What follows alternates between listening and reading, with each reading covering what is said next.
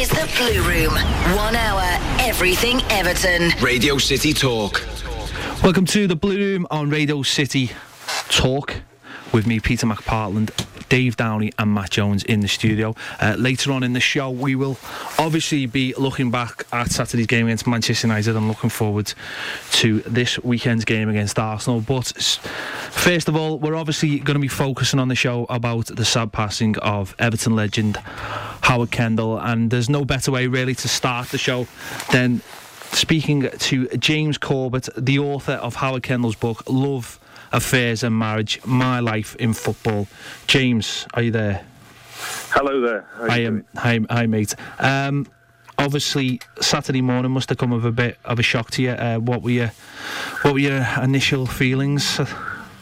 Oh yeah, it was a great shock. Um, you know, the text message started to come through about half ten in the morning, and you know, you wonder whether it's a joke or you know whether it's one of these Chinese whispers that sometimes go around. Um, and unfortunately, it wasn't. So it was. It was a, with a very, very heavy heart that I found out that the news was true. Obviously, you you um, you helped Howard and his book with his autobiography. How did how did that come to be? Um, I was well. I mean, I obviously grew up watching Howard's great teams in the 1980s, um, and I was introduced to Howard by a mutual friend about five years ago. And we, we we talked about doing a book, and we agreed to do it in 2012. And really, really, for a lot of 2013, we spent together first working on it and writing it and deciding what was going to go in and how we wanted it to to be, and then going on the road and publicising it. And you know, Howard loved nothing better than to be with um, the fans, with ordinary people. He was always a very accessible person. Um, and, you know, we had some really good times uh, through that year. There's obviously the public side of him, as, you said there. You know, he, he was obviously someone you're seeing a lot of the time out and about around. Well, you, you, most most games at Goodison, you know, down Goodison Road, you probably see him there about. Was there, was there a private side to him that you know people didn't see? Um, there wasn't. There wasn't. He was. He was very much a football man. I mean, it was his. It was his whole life, really. Uh, you know, he was. He was obviously a great prodigy, and was and was in the public eye from the age of seventeen onwards. You know, he was the youngest person to play in an FA Cup final for many, many years. Um, and he, he he sort of viewed his life through football. I mean, obviously, obviously he had a family and uh, he, he was he was married. His, his, his, second wife, Lil, is a, is a Liverpool fan, ironically, uh, and from a staunch Liverpool supporting family. But that was really the prism that he saw his life. But you know, he was he was obviously close to his children and took great pride in them. Um, you know, his son had a has a very successful career in business, and I mean, I always remember last Christmas. I know it sounds funny, but he, he he went to go and visit them, and he was he was so delighted that his grandson had completed a Lego set that was you know way in advance of his years and so on. So there was that side to him as well that you know perhaps perhaps ordinary you know the football watching public didn't see. But you know he was he was a complete football man, and that's that's how he viewed his life. I think. You mentioned there obviously being a childhood hero in, in terms of being being the manager. I mean, neither of us are old enough really to, to have seen him play. Um, was was it tough getting over that sort of you know being with with somebody we would remember from our childhood being this massive legend of Everton Football Club? Uh, how do you mean tough? Tough in not seeing him play, or tough in? No, just just I mean just tough as in you know you get starstruck by him and then here you have to work with him every single day. I don't. I mean, I don't think so. I think I think when you're working in football, there's, as you probably know, as you know, in the media and as a journalist, you know, you take people as they come. I mean, he was very down to earth. He was, he was very grounded. There was no airs or graces about him, which which which makes it easy. And you know what? I think the same's true for a lot of the Everton team of that era, and also also the Liverpool teams of the 70s and 80s. There's not really an edge to any of these to these great names that uh, you know made the city the, the, the premier football point in, in, in, in Europe for, for many years. Are you heartened by what you've seen in the last few days, the tributes that have come up from other football clubs, other football people? Because, in a way, Howard Kendall's been forgotten about in the Premier League era in the last 10 years or so. You, you know, it, I, felt myself, it was difficult to to know what other people felt about him. Was he held in the same esteem that, that we felt about him? Because, obviously, to us, he's an absolute idol. But, you know, to other people in the in the modern era, modern era sorry, he's not, he's not as well known. Are you, you know, satisfied that that his legacy, you know, has, has shone through? Well, I am and I'm not.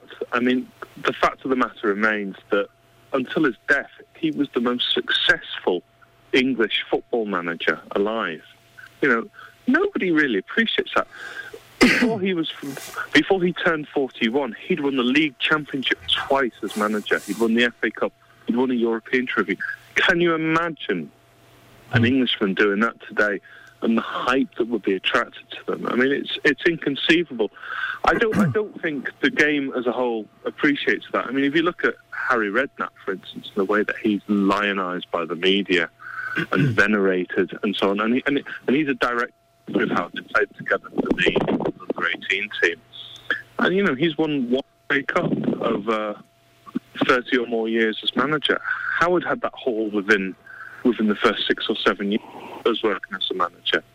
On the other hand, you know, you just see the, the tributes coming from all sorts of people, you know, from within football and outside football. Even Jeremy Corbyn was was tweeting. Um, I believe he's a big Arsenal fan uh, about about Howard's passing, and you know that's that's all lovely to see. Um, so I think belatedly, yes, there is there is some recognition, but you know, maybe it was a bit too late, and maybe, maybe also, you know, even even Evertonians, we take our heroes a bit for granted, and you know, there should have been a statue of Howard mm. outside Goodison Park long before now, and they're talking about doing it. I hope they, I hope they do do it for Howard and the, the rest of the Holy Trinity, but also for people like Neville Southall.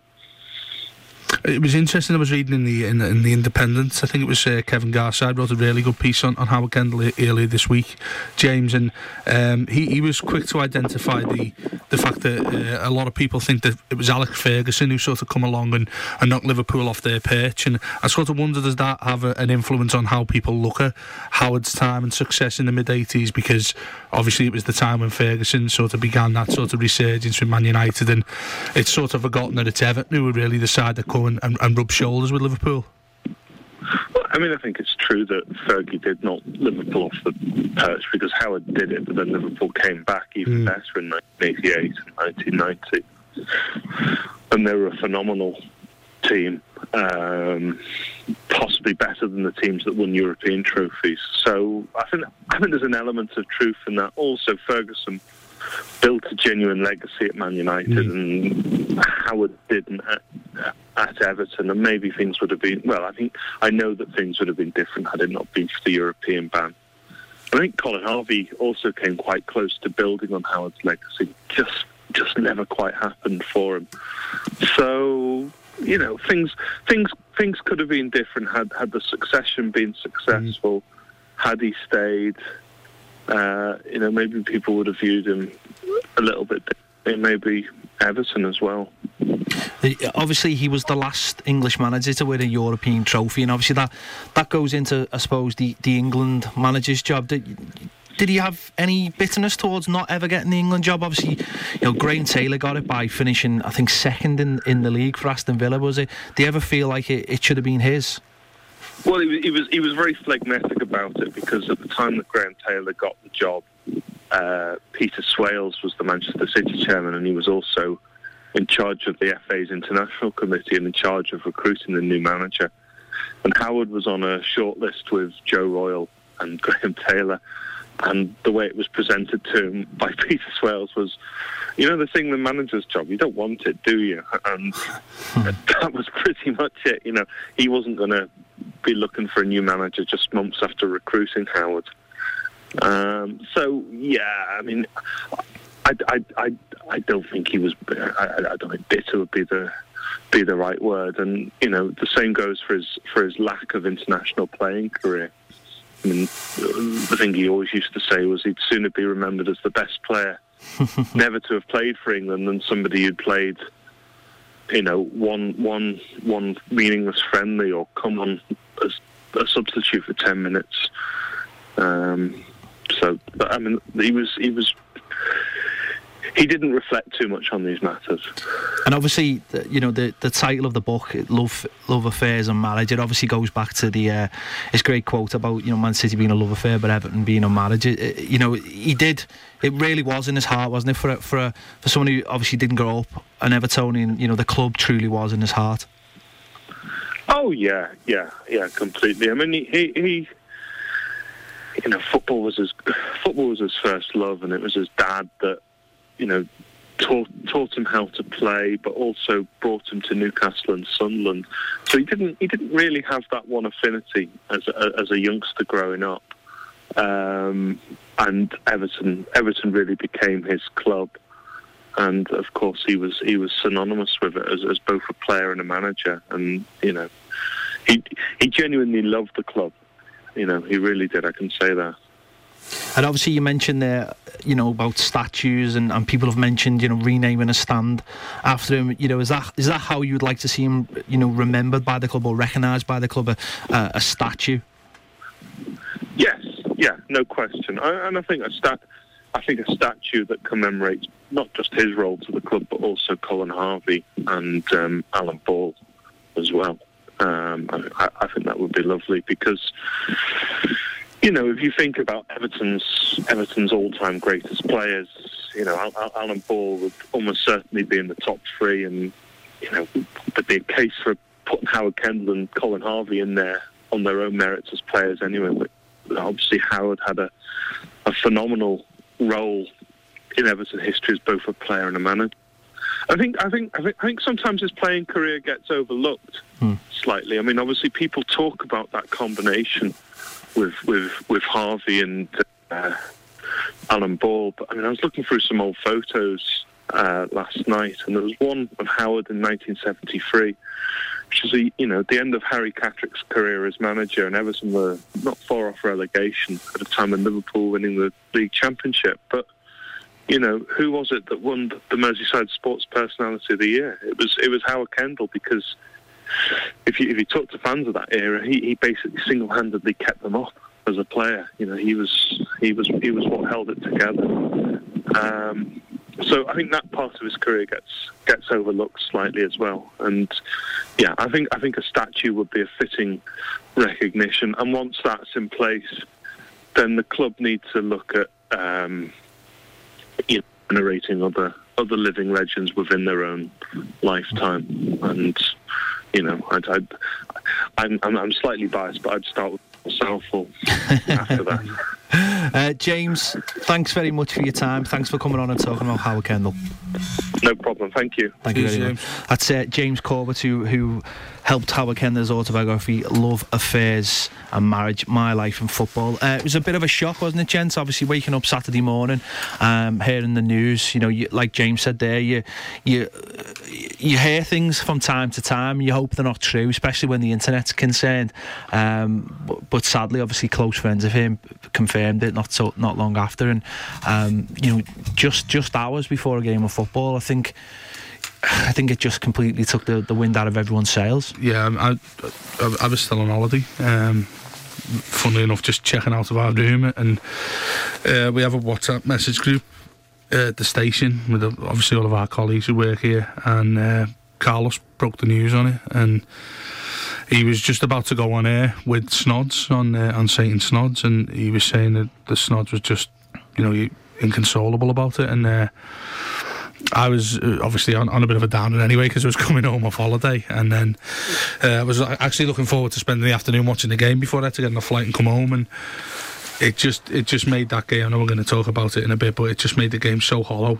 It was it was unreal. It was it felt weird watching a game of football after it, um, and and uh, obviously that's it, it puts things in perspective personally as well, doesn't it? You start thinking about like well the way James spoke about how we do take our legends for granted at Everton because we've got so many of them, haven't we? And um, it got me to thinking as well. uh, uh, Just doing a little preview on the show before before we come on air just then, and we we are not sort of known for remembering our legends in that specific way of building statues. Obviously, we've got Mm, Dixie, but we haven't got anything else really.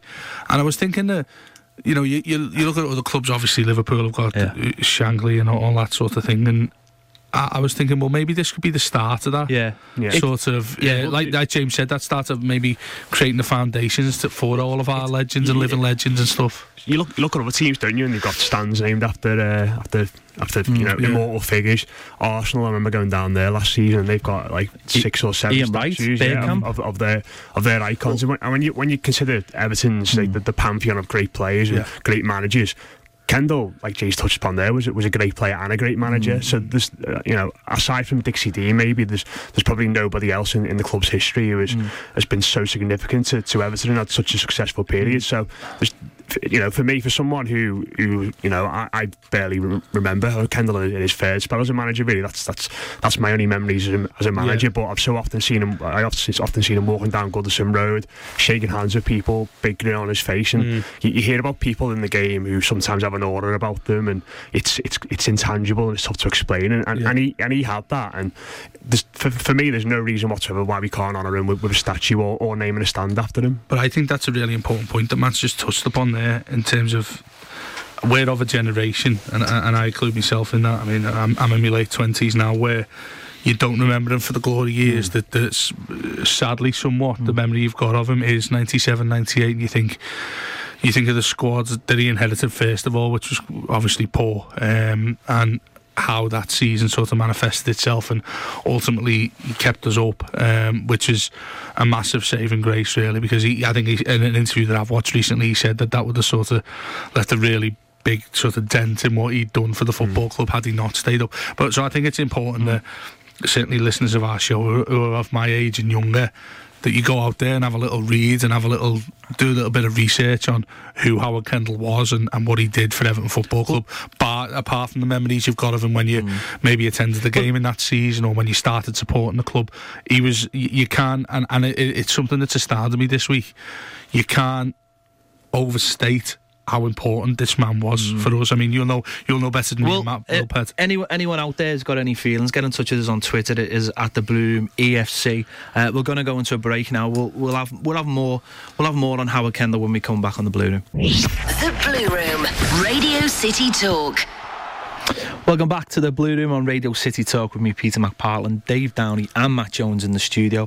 Uh, we started the show obviously talking about Howard Kendall. We'll continue on that theme for the time being. Uh, if anyone wants to tweet us into the studio, it's at the Blue Room EFC with your thoughts on the great man. And uh, you know, obviously, you are younger than me, so you know you you missed out on all the glory. Um, but you know, starting from where where you were left off there and talking about his his third spell. Um, I think in his third spell, I still think he done a really good job. You know, I think I think he had a lot of young players in that squad. Um, he had to wheel and deal. Um, you know, he, he- came in at a very difficult time. Don't forget, Joe Royle had left. Um, ha- after not being able to buy the players he wanted, and uh, you know Everton, Everton then struggled for the rest of that season, and and and, and when he came in, I mean, you know, he, he was it was it was um, Andy Gray's job. You know, I I, I remember going to. Uh, I remember actually going to America that summer to go to work in a camp, and uh, I remember getting on the plane, and the Echo basically said front page, Andy Gray is the manager. And, and you know, two days later, when I finally sort of got back in connection with the real world, I find out he's not the manager, and Howard Kendall's having to take, you know, basically having to take over again. Um, and you know, it wasn't a great season, and but but for what he had, I think he's still done a really good job that season. I- well, yeah. You, you, if you look at, you can look at it two ways, can't you? Look at, well, I'm gonna look at the players you brought in, uh, and then you can look at it. Well, look what he did with the players that were already there. And I think if you look at it in the in the in the latter sense, then yeah, he has done a good job. Because I mean, I remember that season, and it was. Um, it, it was devastating at times because, uh, as Matt alluded to a little bit earlier, you had the end of Joe Royle factor, and we'd finished sixth on the back of that season, and that looked like the start of something new for Yeah. us again. We won the FA Cup. That belief was back there, um, and you looked at the players we had. It was a really exciting team we had as well when we had Kanchelskis in there, and then it, when when Royle went, you sort of felt like well, thi- this needs somebody to take it on to another level here. Um, so it's like James was saying, Colin Harvey nearly did it after uh, Kendall left the, fir- uh, this, the, the first time, uh, sorry, the second time. And then you, you feel as if that you, you sort of, there's periods in our history, isn't there, where you think we've missed the boat a little Yeah. bit there. Yeah. And for for all intents and purposes, it's it's as if Howard come back to see. Well, hang on, this is a bit of a mess now. This has turned into a mess. You had the Andy Gray sort of. What was it? A bit of a scandal in the end, wasn't it? Well, What- he, what Andy with- Gray basically said, "I'm not going to swap the uh, comforts of a Sky Sports studio Yeah. for for basically, scrap. well, yeah, and, and destroying my legacy at the football club." And and also, he, he wasn't really given any money. I mean, he wasn't given any money that year. And, Yeah. and it, as soon as Walter Smith came in the following year, suddenly the checkbook was open. Well, it takes bottle what he did. Th- th- that that's how uh, one of, one of the long lasting memories I'll have of him. I'll have of him is he was always the first. It seems at our football club to stick his head above the parapet whenever things w- weren't going our way. He was the first to stand up and be counted. Um, you look at it. Uh, I, we were talking in the break there. You look when we sold Gary Lineker. He come out and said that in, in, in the aftermath of that, well, we were too reliant upon a man who's just scored 40 goals in a season for our club. I mean, you can imagine that today. Can you imagine Roberto Martinez coming out and saying Lukaku's off, we're too dependent on him? Ten months later, we went and won the league. Do you Yeah. know what I mean? It, that is just that is Well, he took- proper. That, that's a proper man. he took, it takes he a man took, to he do took that. chances. You know, he sold Andy Gray, and Andy Gray was the absolute darling of Gladys Street, and he sold them for Gary Lineker. He identified the best young talent, and this is when Everton could go and get the best young talent in the country, and, and got him. And you know, and then as you say, twelve months later, he's Yeah. he's he's getting he's got a fantastic deal for him, made a lot of money on him, and and ends up winning the league, and, and that's the kind of manager he was. Yeah, well, look, reading back about the stories over the last few days and stuff, he, he strikes me as a man who was must have been very instinctive in what he did, and he, he believed in his instincts. If you, if you look at, you, mentioned about selling Andy Gray there, he, he, bought Andy Gray a few months earlier, or 18 months earlier, even though he had failed the medical, and he obviously had a feeling, he obviously had something, he knew something about him, and I thought he's going to be good for us and good for this club. And you, you read all these different stories about decisions he made, his, his team talks, the way the way he handled the players, and it feels as though his his footballing personality and his human personality were really well intertwined, and, mm. and that seemed to rub off, rub off on the players. And a lot of what I've read over the last few days is he's saying, you know, the players can always go and have a night out if they want to, as, as long as I'm allowed to join in, sort of thing. And, Yeah. and they're characters you, you don't really have in, in the game anymore. And James touched, upon it there. It's a stat I didn't actually know that the most he was the most successful living English football manager, and that, that's something that that's been overlooked a lot in, Yeah. in, in, amongst a lot of modern football fans, including myself. Really, Yeah, it, it, it is. It, it's it's amazing. I was I was talking to Sharpie before we did the Legend show last night, and I said to him, you know, eh, and and, and it's funny because you sort of take stock of where you're at the time, and I was just sitting there, and Sharpie was reading the paper before we come on half an hour before the show, and I said to him, what what was it about him that that made him so special as a player? And he went, he ju- he just made everyone feel at home and, and, and this sort of togetherness thing and, and things that have now become cliche that weren't back then, Yeah. you know, like team spirit and stuff like that. He said that he, he, he made everyone happy in, in a way that, you know, they go into training first day of pre-season and everyone's expecting to having to go run around sand dunes and he said, you get the footballs out and say, come yeah. let's, have, let, let's have a game. Um, and, and he just strikes me as one of the most unorthodox ways Mm. of doing things, and the but the not to put it for want of a better term, there was always a method in the madness Mm. Yeah. of what Yeah. he did. There was a reason why. It wasn't just the sake of, come on lads, let's all go on the lash and, and, and let's Yeah, have disregard. There was something in it, and, and that's what Andy Gray was Well- saying yesterday on the show. He said that you go out for a meal for him, and he'd, he'd just throw out a comment about, you know, or you, he said like Sharpie, he'd say to Sharpie, or you should have squared that the other day, and we would have scored again. Or something like that, and he said then he wouldn't say another word. He'd leave the lads to discuss it, and he'd sit back and watch, and he'd make the odd couple of notes, and that, that's a real like head work. Well, that- that's- and you think, hang on, that, that isn't somebody who's just gone for a jolly up. That's someone who actually wants to get inside the head of other people. It's interesting that because one of the first things Sir Alex Ferguson identified when he went into Man United was the Tuesday Club. It was called. Effectively, it was all the drinkers. Um, and he got rid of them all. You know, Paul McGrath, no, Norman Whiteside. He kept Brian Robson. Um, but it seems to be sort of like the opposite way with with Howard. But in a, in, you know, whereas at Man United, he was probably like a, it was like a click. At Everton, he made you know I was I was talking to Derek Mountfield yesterday, and he said he took us, you know, saying what you've just been there, but he took them all out, he, every single one. After training, he said, right, we're all going for the Chinese in Southport. And it literally was like you've just said it, it was almost like, not like clear the air talks, but he done it in a dead clever way. It was like, he said, eh, you know, there was loads of food, But there was Lo- never an importance placed upon no, it. no, no. It was Yeah. just like, right, lads. It's almost like it was a treat, but it wasn't actually a treat. And he said, you know, he said loads of Chinese, loads of um, loads of drink. He said uh, at the end of the ta- at the end of the table, Neville Southall would have uh, fish and chips and a cup of tea. And he said, but Neville would be there. And he said that was. He said we made the accommodator for someone like Neville who could be so difficult, but he made sure he was there because he wanted every single player there. And and that's the way he did things. He said, you know, he could be brilliant like that, but then he could be ruthless at times. You know, Derek was saying to me that when Dave Watson came and Dave Watson got injured, and he played. Uh, I think he said nine games in a row with Kevin Ratcliffe, and everything was everything looked great.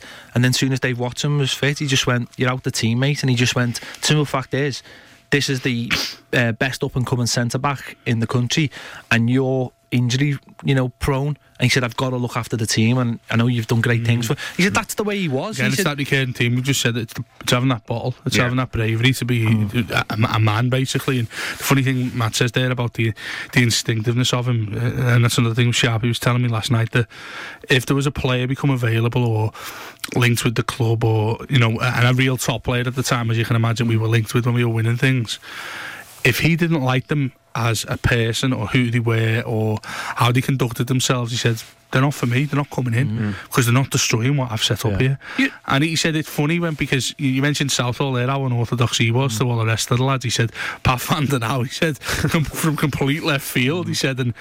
He still saw something in him to Yeah. bring him in, and, and thought that he'll still be suited to our side. And lo and behold, you know, he, he, he was a great character. in the and John dressing room. Bailey. Yeah. John Bailey's one of his one of his best mates. You Yeah. know, he was, and so, but he didn't care. That's that's the way it was. Yeah. But these, like you mentioned, these are qualities which just overlooked nowadays, aren't they? You know, we all get, you know, we all get dragged into to, the- to the modern game and you know, tactical stuff and Yeah. prosa and all these sorts of things, and you just think. If managers just did a little more, little bit more like that, they, they trusted the football and instincts. humanistic approach. Exactly, yeah, And, and he took that kind of, of slant to the players. I know it's a lot different now, and you can't really do it, but some of those qualities moving forward could easily be im- implemented now, and, and they'll probably be to a lot of teams' benefit. And, and you know the, the, the you obviously a legend of the club's died, and I, I was absolutely devastated in tears myself. But the fact that we're sitting here talking about these things, and you've got younger fans, and I hope our younger listeners who, who download the show or if they're listening to it live, you sort of appreciate what this is, and it's a great time to sort of celebrate the life of someone who's done so much for our club and put put them on the pedestal that every Everton fan holds them. Yeah. Listen, when when Howard Kendall uh, took over Everton, you know, Everton, Everton were in the doldrums. You know, uh, younger listeners, you know, even yourself. I mean, I, I was, I'm just old enough to remember. You know, I'm just old enough to remember. But even just before that, when I when I was a little bit younger, you know, the Everton were. They were in an awful position, and, and there was calls for him to be sacked. Obviously, people know about that. And what, what the most amazing thing is, he took on the best team in Europe, being Liverpool, and beat them. Mm-hmm. And for a couple of years, went head to head with them and took them on, and basically took Everton. To, you know, could you know? I know it's all woulda, coulda, shoulda, but took Everton to the to the to the peak of what at the time you could achieve. And you, you just don't have that kind of bottle anymore. You took a team from seventh to the champions. Mm. You- That doesn't happen mm. anymore. It doesn't happen. And that's what he achieved. Now, where- I know there's a lot of people say, but there's a lot of outside forces, but he had the bottle to do that. He had the mm. bottle to challenge those people. You wouldn't even dare get that now. You'd get managers saying, Right, well, we finished seventh. The next thing to do is try and get, get fourth to get Champions League, and then we'll take it step by step. No, he built a young side, and then added the likes of Peter Reid, Andy Gray, like you mentioned, two players who were considered over the over the hill on the scrap heap, and he's seen something in them, brought them in, and made you know uh, Peter Peter Reid ended up going to the World Cup in '86. Andy Gray, you know. When he left was uh, was just an absolute shock to the fans. So he would do those things, and um, even a second time round, you know, people say it was a uh, he never he never achieved the things that he achieved the first time. But you know, there, there was there was certain things that were stopping him. But most of the team that won the FA Cup in 1995 were his team. I think Mike Walker added Joe Parkinson and Anders Limpar, but I think the rest of those players were his. Uh, that that gets forgotten about. I know. I know Joe took them and he deserves all the praise. But you know, for not signing Dion Dublin, I mean, what a player he could have been if we got him for a million Yeah. quid. And for not signing him, he left the club. Fair enough, he's got his principles, but that '95 team, people got to remember that that was a lot of that was down to him as well. Mm. Yeah, it was, and, and and that's sort of my abiding memory of success at Everton.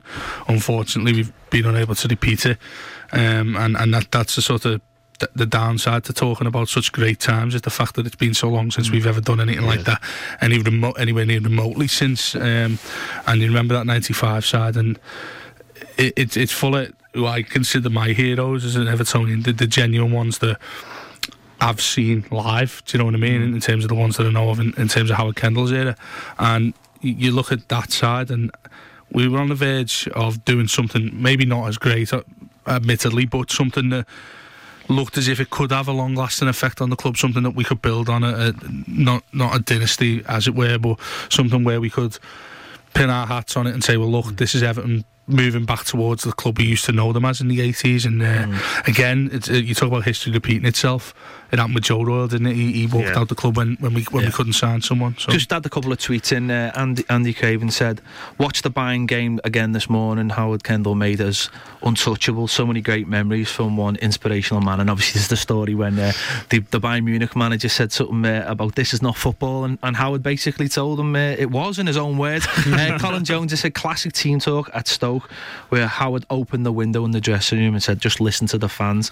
and James Cluskey again. Could you do that now? Sorry to interrupt you, but would you ever see no. that happen now? I don't think dressing rooms have windows, unfortunately. no. uh, and, and I'm buried about three if, foot below. If they are, if they are, the bulletproof and about twelve foot yeah. thick. And James Clussy said, "I recall going to St Anthony's for a mass after Shanks' death. I didn't know why my teachers were crying. When I, I realised on Saturday, it's strange the way Blues don't try and identify with Kendall the way Reds do with Shanks. We must do more to mm. change this, and that's quite a good point because yeah. I'm guilty of this myself. I've seen Howard Kendall walk down Goodison Road so many times. I've interviewed him three times, and I've took it for granted every time without thinking that this is the this is the greatest the greatest Evertonian. Simple because of what he did as a manager, and also because he was part of the Holy yeah. Trinity. And as James said, a lot of people forget that. And I think, I think he, I think you, you, know, we shouldn't be. I'm not. I'm not blaming anyone. I think we're all guilty of this.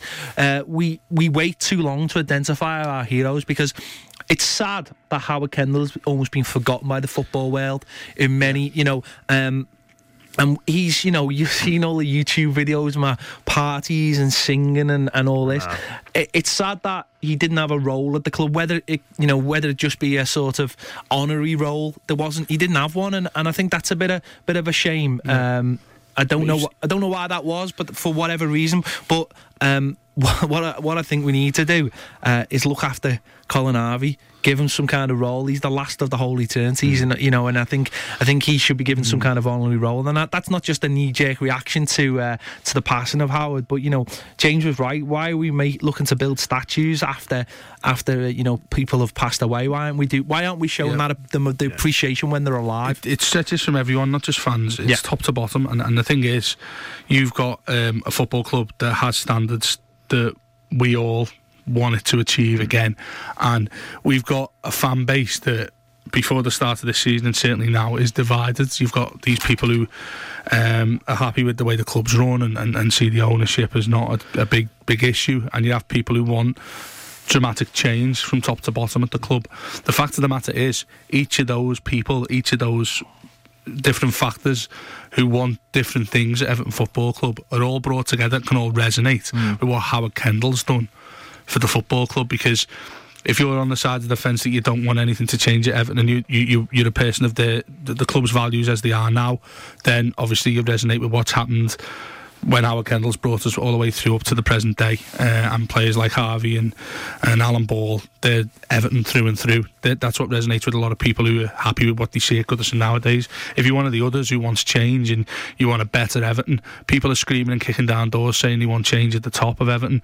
They're doing it because they're used to that standard back in the day that people like Howard Kendall set.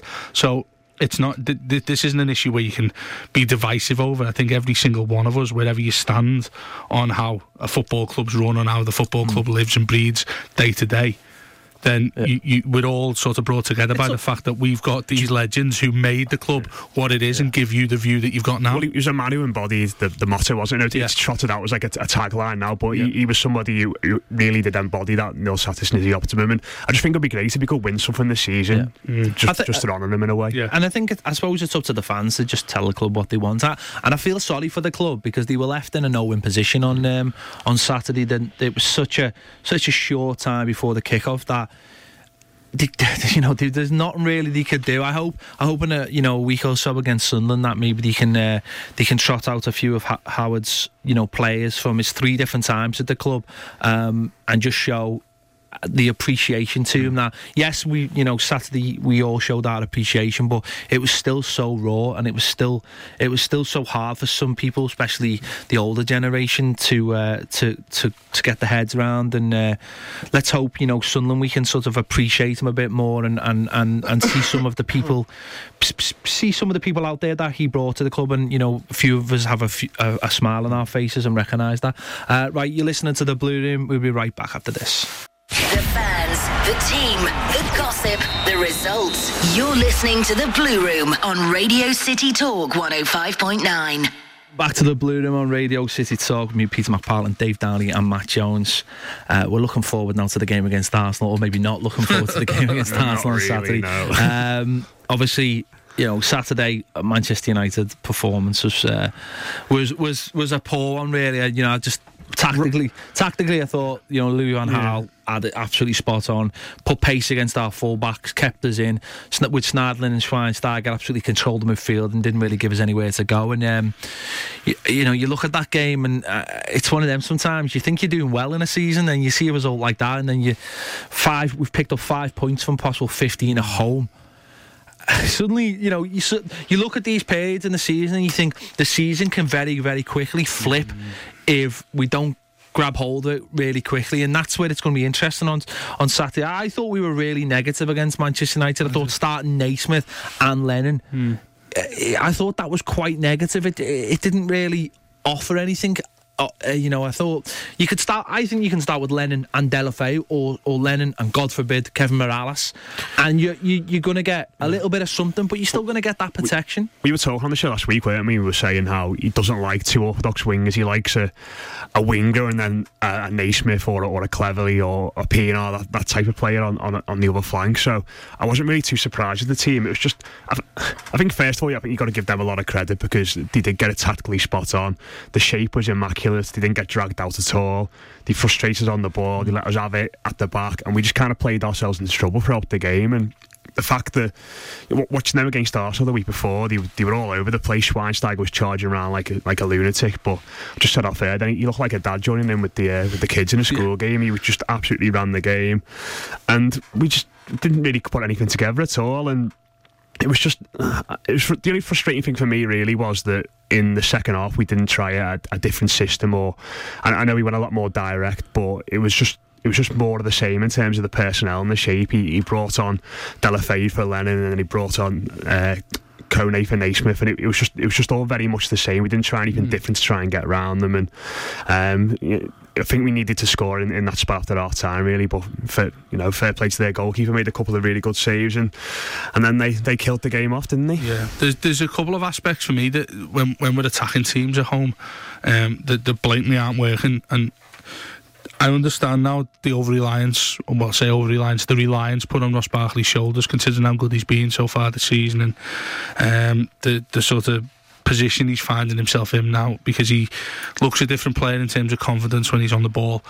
Um, the the detriment to that, I think, is when we go forwards. He's obviously the man that most things go through now, and teams will try and stifle him and get players around him. I thought United did an excellent job of that, and we, we again going similar to what Matt said. We're still resorting to doing the same thing by giving him the ball time after time to be the man that, that, that breaks their lines that's all well and good because he's good enough to do that, despite players being put on. I have full faith in him finding a way because he is that good. Um, obviously, he'll have his off games. Saturday being one of them. The problem I, I have is nobody around him, running past him, finding space. There was none of that whatsoever. You like you said in the in the break, Matt. The Aaron Lennon was coming uh, inside. There was no width, um, and it, it made every time Barkley got the ball, you could see the frustration in his movement when he got it. There was no sort of penetration in his runs. There was it was almost uh, hesitant, and he, he was stuttering when he was on the ball looking for a pass. And it, more often than not, it, it went backwards or square. But the, uh, it was cr- for me in the second half. It was crying out for Martinez to just bring him a little bit deeper and put another striker on because he was playing in, in that advanced role in front of Mc- McCarthy and Barry, and he was just with Schneiderlin and Schweinsteiger in there and Herrera as well. He was he was he basically made a free man midfield, didn't he?